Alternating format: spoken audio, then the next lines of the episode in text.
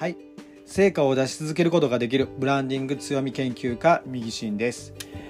今日は、えー、思考をうまく言葉にするための会話で意識することというお話をさせていただきたいというふうに思います、えー、思考をですね自分自身が考えている頭で考えていることをですねうまく言葉にするためにですね、えー、その人と会話する時に意識しないとすることをですね。まず4つほどまとめましたのでそれをお伝えしたいなというふうに思います、えー、なかなかですねこれができないと、えー、相手に伝わらないなというようなことがあるのかなというふうに思いますので是非ですね、えー、この4つをですね意識していただければ相手にも伝わる会話っていうのができていくのかなというふうに思いますので意識していただきたいなというふうに思います。まず1つ目はですね自分の知識知識前提で話すのではなく相手が分かるように工夫するというところです。えー、その自分がですね知っていること。知識ですね、まあ、例えば自分で言えばブランディングとか強み。その前提知識っていうのがあるかと思います。自分自身はその研究家って言ってるぐらいですのでそのブランディングとか強みのことをまあ勉強してですね、まあ、やってるというところなんで、まあ、そのまあ、前提知識としてですねブランディングはこういうものだとかですね強みとはこういうものだっていうものがあると思うんですがその前提で話してしまうとですね相手はなか相手にはなかなか伝わらないっていうことが非常に多いのかなというふうに思います。なのでその前提その前提をですねしっかり相手に分かるように話すというところも大事になってくるのかなと思います。なので強みとはその自分の持ってる才能をですね他者に貢献して初めて輝くというようなことがありますので、えー、強みっていうのはこういうもんですよというふうなことを伝えながらですね相手に分かるようにその強みを生かしていきましょうと、えー、強み生かして強みを生かすということは他人に貢献することですよと。あなたの当たり前で、えー、相手に相手に貢献すること。なんだよというようなことをですね、えー、分かるように工夫してですね話をするということが大事になってくるのかなというふうに思います。なので専門家はよくありがちなんですよね、えー、難しい専門用語を使いたがってしまいますんで、えー、そういったことは自分は分かってるけれども分からない。っていうようなことが相手は分からないっていうようなことがありますので是非そこはしっかり意識していただければいいのかなというふうに思います。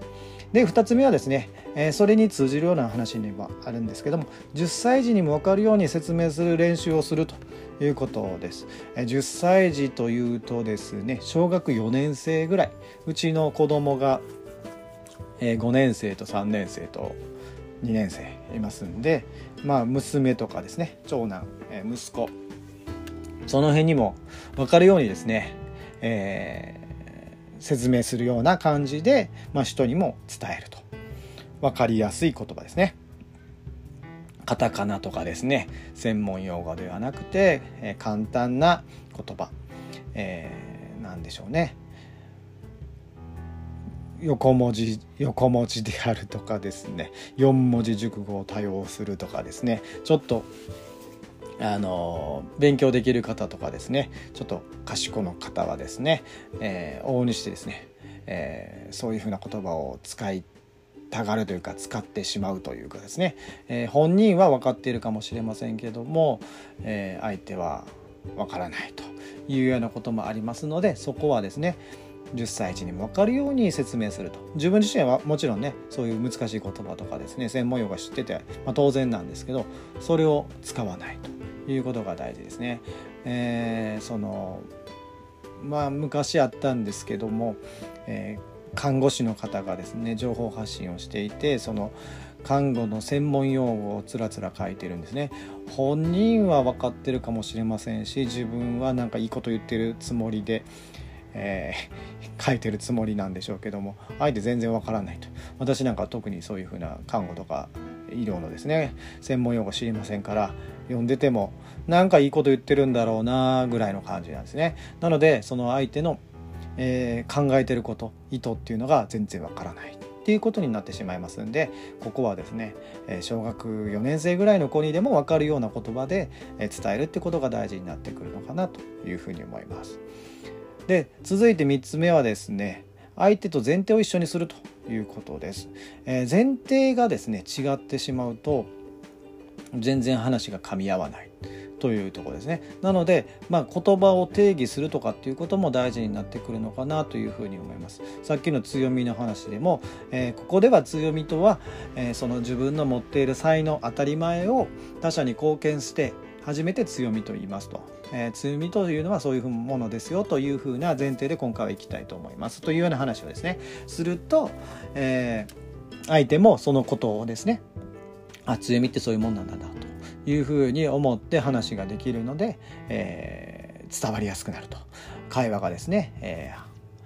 ー、まあ、成立するというようなことになってくるのかなというふうに思います。えー、ここをですねずらしてしまうと前提が違っているとですね、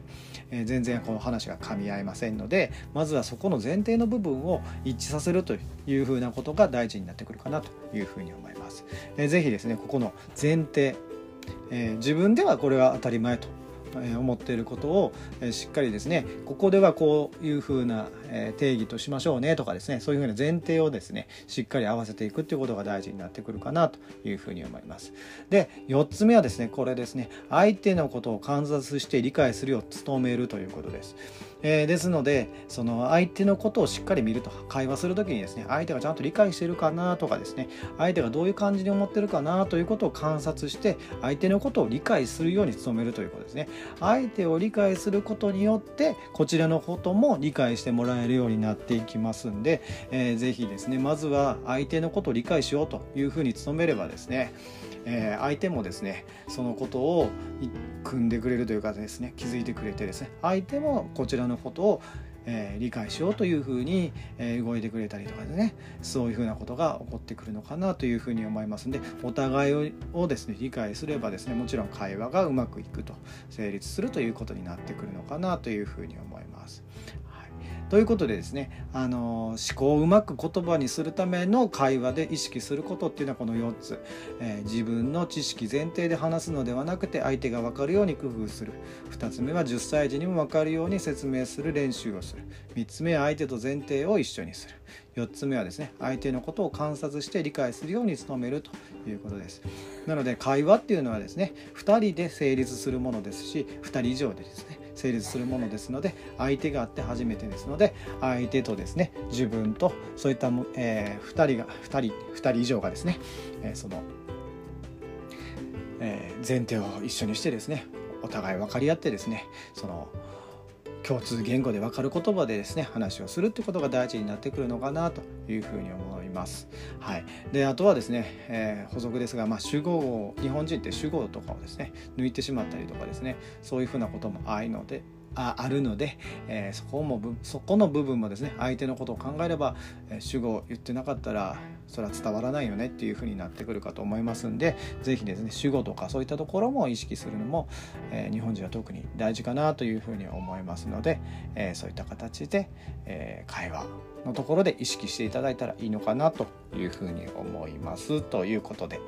はい。えー、本日はその思考をうまく言葉にするための会話で意識することということをお伝えさせていただきました、えー、今後もブランディング強みのことをですねお伝えしていきたいなというふうに思いますので是非フォローしていただければなというふうに思います、えー、またこんな話をしてほしいよというようなことがありましたら是非ですねメッセージいただければその話もしていけたらなというふうに思いますんで、えー、よろしくお願いします。ということで本日は以上になります。ありがとうございました。